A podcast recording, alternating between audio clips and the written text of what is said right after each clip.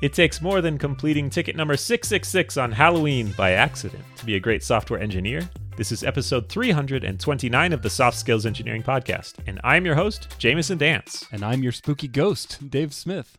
Ooh, the ghost of the host.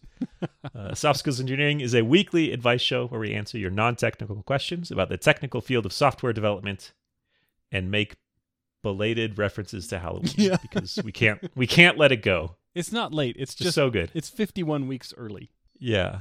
We just want the spirit to last the whole year. That's right. Do you want to thank our patrons? yeah, let's do it. We'd like to thank those that are contributing at the level that gets them a shout out every single week. They are Valentine at Datafold, Santa Hopar, Noah, Fraser Logue, Kent C. Dodds, Memester Josh, Jenny Kim, Owen Chartle, Craig Motlin, I Love Mavis, The Stochastic Parrot, Alice Jost. That was cheating, Jamison. Lanfuer, Pwilgwengen Logogoi Queer Willant Silogogok, Coshocton, Ohio, patreon.com.au. We're hiring. Ira Chan, Monkey Face Emoji, Jonathan King, testing is documenting.org. Ola Apafadi, Will Angel with Rocket Chip emoji, but Rocket Chip is hyphenated. Rangar, Nick Hathaway, Travis Sanders, Braden Keynes, John Grant, Cody Sale, Nick Cantar, and Philip John Basile. Thank you so much to those folks that are contributing. If you'd like to join them, you can go to softskills.audio and click the support us on Patreon button. And uh, if you give us enough money so that Jamison can buy a new pumpkin every week for his house to keep the hot spirit of. Halloween going all year long, then we will read your name aloud on this show every week. And if you contribute any dollar amount, we'll give you an invitation to our Slack community where you can have a great time and meet a bunch of like minded, fun, silly, intelligent, and great smelling people. hmm Slack is A/B testing that feature, and we've we've gotten in on it. Yeah. The smell We're in the treatment group. status. This episode is sponsored by Compiler, which is an original podcast from Red Hat devoted to simplifying tech topics and providing insight for a new generation of IT professionals. You can hear more about them in the middle of the show.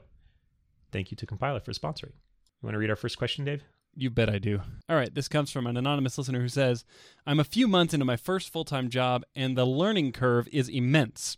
I feel like I'm falling behind and not keeping up with my work, as well as not understanding things that should be simple. I often feel I am wasting time on a lot of work that I do. How do I know if this is just an anxious feeling or if I am legitimately falling behind? Yeah, you could. So you could feel like you're falling behind or not feel like you're falling behind. And you could, in reality, be falling behind and in reality not be falling behind. Ah, yes. A You're two, wondering, you have a two by I- two truth table. Which quadrant am I in? Yeah, exactly. I, so clearly feel like I'm falling behind, but I might actually? Right. So that one, you're in that row. Now, which column are Yeah. you in? it's a coin toss, 50 50. Just, yeah. Flip a coin and then act as if That's it. exactly. whatever it tells you. You are not falling behind. Oh, good. Phew. Yeah.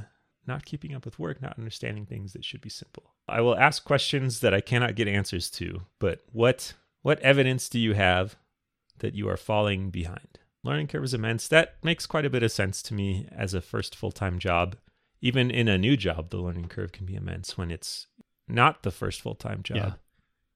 So, uh, yeah, there there can be a bit of a a shock because you're learning all the stuff that's specific to your company and all the stuff that is kind of more generic about having a job uh, as a software developer as well.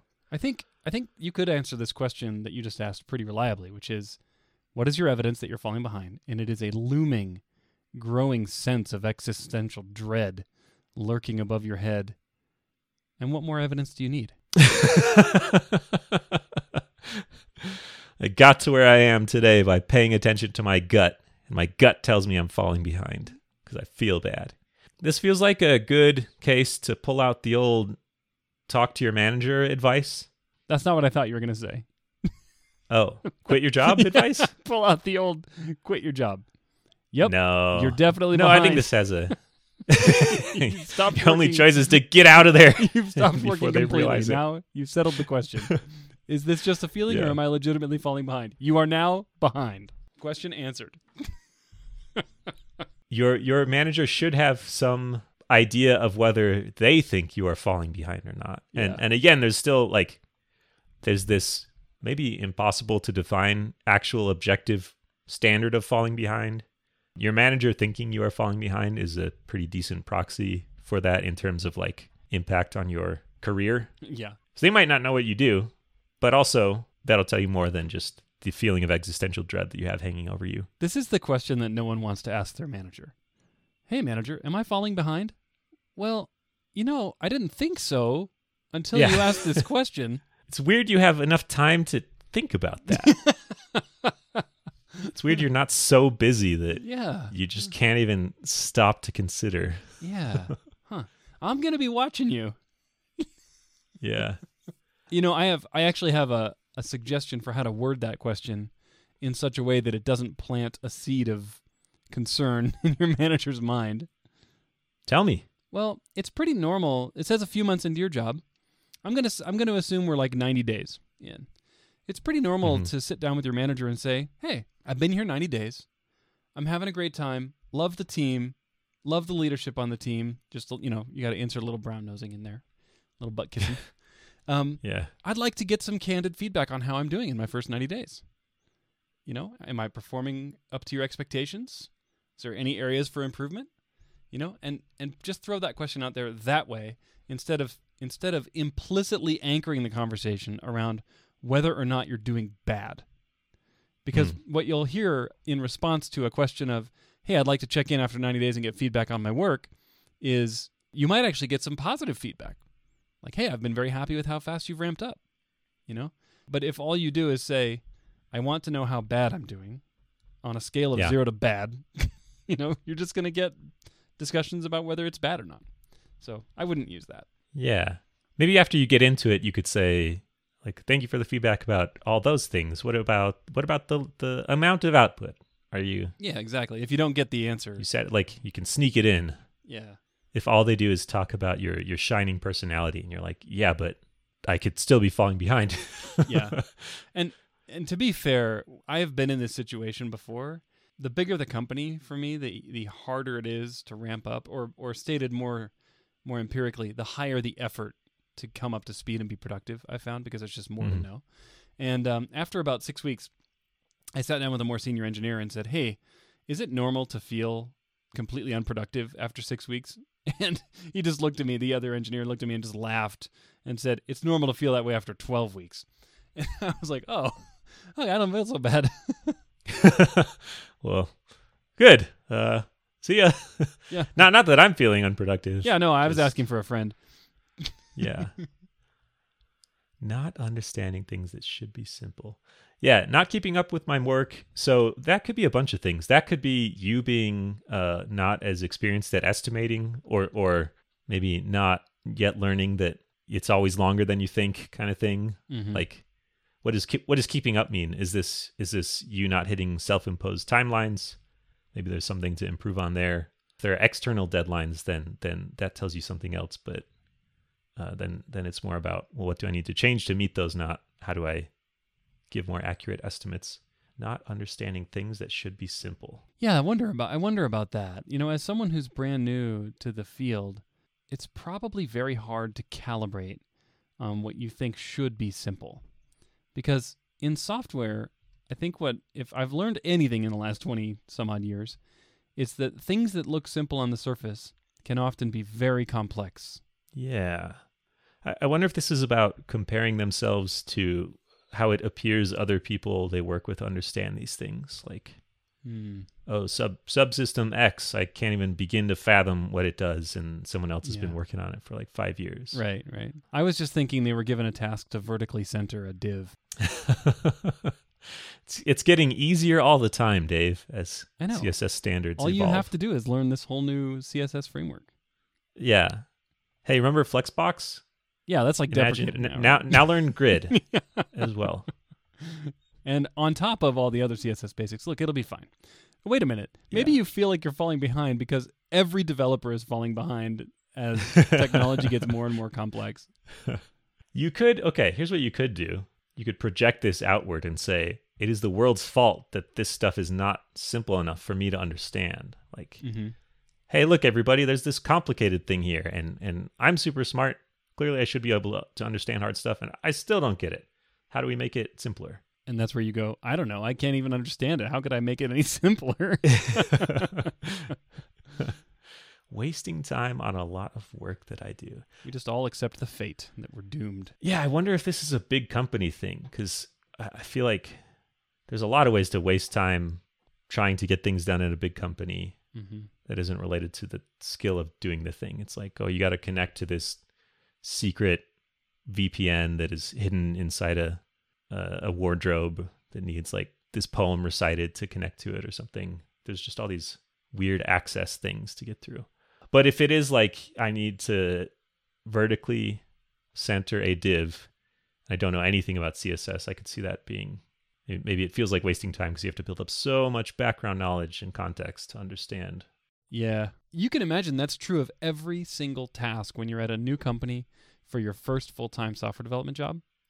Every task has all this stuff you have to learn behind the scenes because undoubtedly, whatever training you came into this company with did not prepare you for the specifics of the application you're working on. And so Yeah. you're like, oh, I actually don't know how to add a string to the end of a string in this language. Well, I'm going to spend 20 minutes making sure I understand that. Okay. You know, now, you know, what's the next thing? And it's like 10 more things Yeah. like that. And you're like, all right, I made a button. Yeah. So for this one, I would try and pay attention to the more senior folks on the team and try and look at what kind of patterns they use for thinking about solving problems. Not just look at what they know that you don't know because you can't really transplant that knowledge into your head that just comes through experience but but often there will be kind of generic things that aren't know this system well that might help you save time like um, i don't know maybe maybe you write a test first and that's very helpful in this problem something like that maybe you write a design doc to help yourself understand the thing and make sure you get feedback on it or maybe Yeah, learn know, i'm you- trying to think of good what what good patterns would be off the top of my head and failing but they're they're there i'm sure Well, I know a good pattern you should probably think about. what type exactly what you're seeing on the screen into Stack Overflow and then get ready with your copy and paste button. it is interesting. I feel like I maybe it's telling me something that I don't dwell on Stack Overflow as much anymore. I need to branch out more into less familiar territory. or maybe it means you just already know everything. Yeah, That's probably it. that seems less that seems much less likely. Have we answered this question? I, I don't know. I mean, it's so without more detail, we of course can't give specific advice here, but it is very normal for your first job for the first 90 days to feel unproductive. I will say that. That's for sure. Mm-hmm. And so, if you really want to know if you're productive or not, you just have to ask the people around you because chances are there's a whole bunch of activity going on that you just can't see or understand yet because you just don't have the context for it, you know? Yeah, but it'll come in time and uh, it's normal to be slow when you're learning so i wouldn't beat yourself up about it too bad but there is a chance that you are actually falling behind and performing badly in which in which case it would be very good to know and then get contr concrete steps to move uh, toward improving that so Yeah. you you would not it would not be fun to be blindsided by that you know yeah. well after six months we've decided and by the way we didn't tell you this at all but we've decided you're too slow to work here uh, Yeah, I guess that's the good point about uh, you know where you aren't in that truth table, which is you're not in the totally falling behind, totally thinks you're not falling behind right quadrant. that's the most dangerous place to be Yeah, that's where you get blindsided. you can eliminate that one Yep.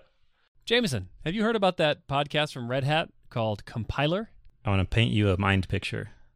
Imagine a podcast about technical stuff, oh a podcast with shining, amazing production value and interstitial music and expensive NPR quality microphones and interesting, knowledgeable guests. So nothing like our podcast Yeah. In some ways, our, our, our inverse.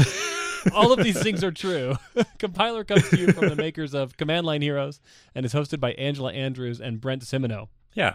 I've listened to a bunch of their episodes. One of them I checked out was on technology stacks, and it was kind of a breadth first overview of front end and databases and back end and all the different layers that go into building applications. It was great. this series in particular was a really good foundational intro for someone who wants to understand the world of software development outside their niche. For me, I like the episode on operating systems, specifically where they dive into the difference between user space and kernel space. If this sounds interesting to you, and it should, then go listen to Compiler in your favorite podcast player. We'll also have a link in the show notes that you can check out. Thank you to Compiler for your support. All right. All right. Should I read our next question? Go for it. Okay, this is from an anonymous listener who says, I am currently a staff engineer and have a career goal to move into management. I have been with my current employer for 15 plus years, and positions to promote into management just don't come up. The tech I work with is not very technical. There's no coding and it's incredibly specialized. I have applied and interviewed for manager positions outside of my team and company, and I get the same feedback that I am well qualified, but there is someone with previous manager experience that beats me. I see it being forever, if not impossible, to get a manager position due to people needing to retire, etc. If I go to another engineering position, I feel like I would need to start over in a junior spot. What other options do I have? Okay. Hmm. Interesting. So we'll have to. Okay. 15 years. Yeah. Long time. Yeah. Really That long. is a long time at, at one company. Yeah. In this day and age, very very long time. Okay. I'm trying not to say what I'm thinking. like it, th- there is like the cynical side of me wants to wants to say something that's not very encouraging. what like like they're they're correct or something like that? They're right.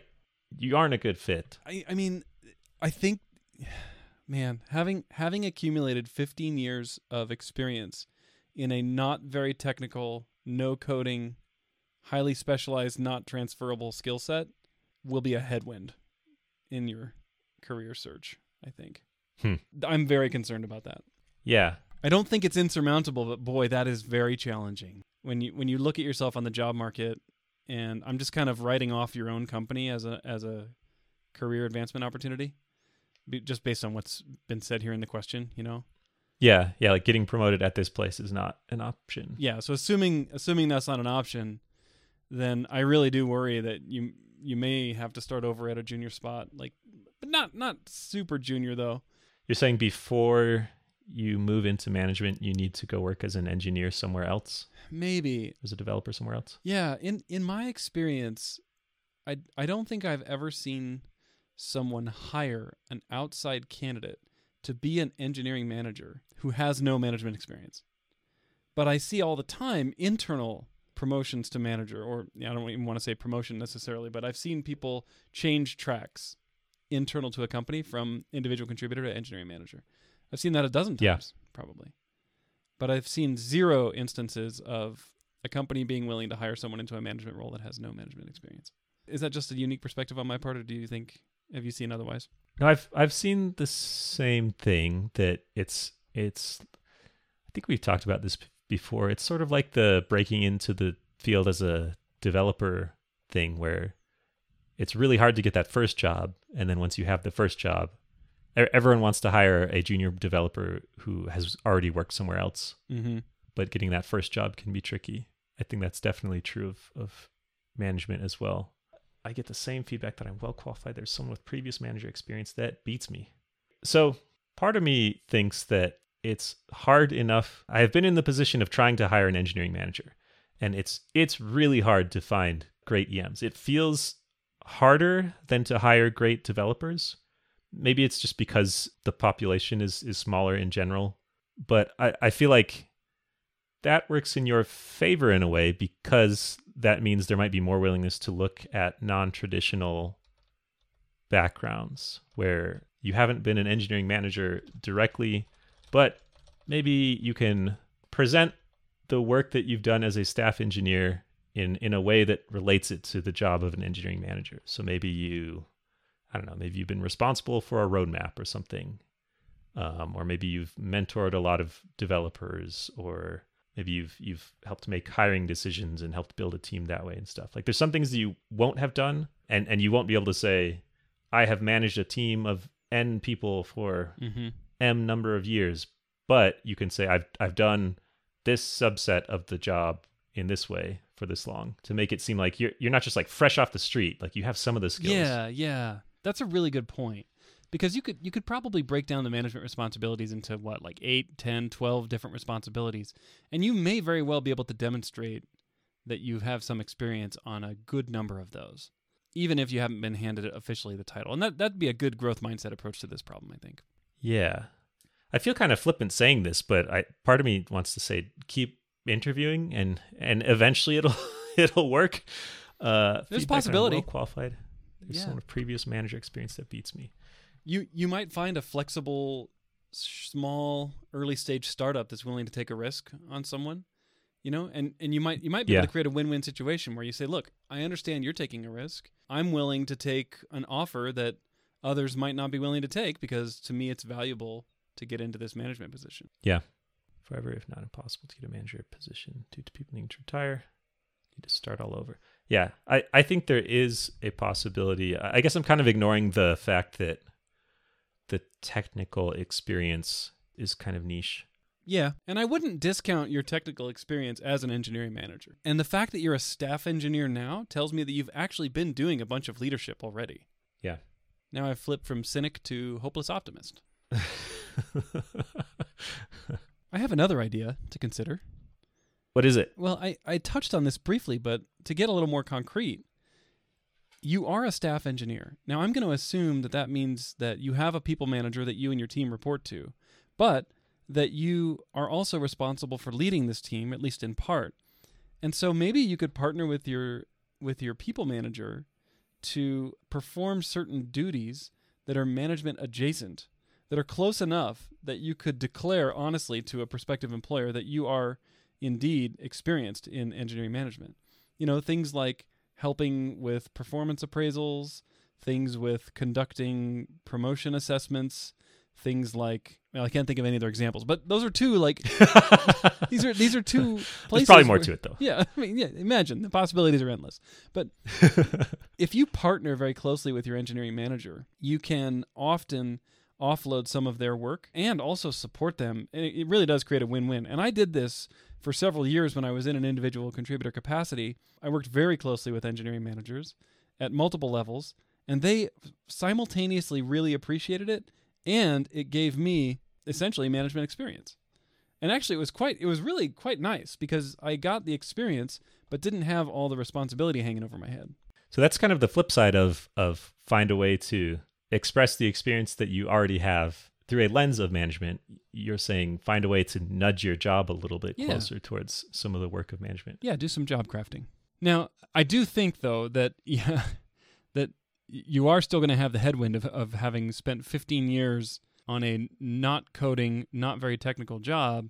I'm going to assume you're doing like architecture and systems design and things like that, which is also applicable. And so I don't really know how to overcome that. And and it could very well be that you end up needing to get a technical lead kind of position at another company where you can then Mhm. transition in that company into management. Yeah.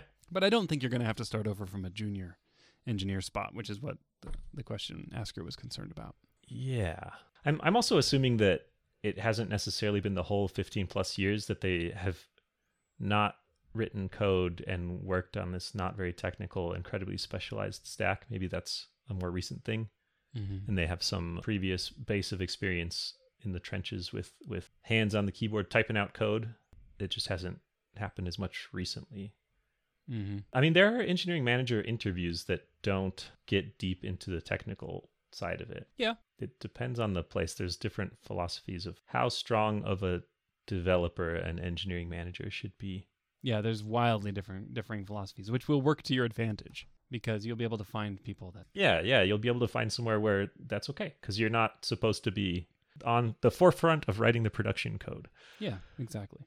So could work out well. Well, have we answered the question? I think so. It's a challenging situation, probably doable. Gonna have to get creative to make it work because you're not on the water slide. Speaking of get creative, there's an avenue we haven't explored, which is it's impossible for me to get a manager position at this place due to people needing to retire. And you could uh you got to parent trap them into retirement. You have to do hijinks until you force people into retirement to open up spots. you got something in mind? No, uh, I don't know bees. I feel like there's always bees involved in hijinks.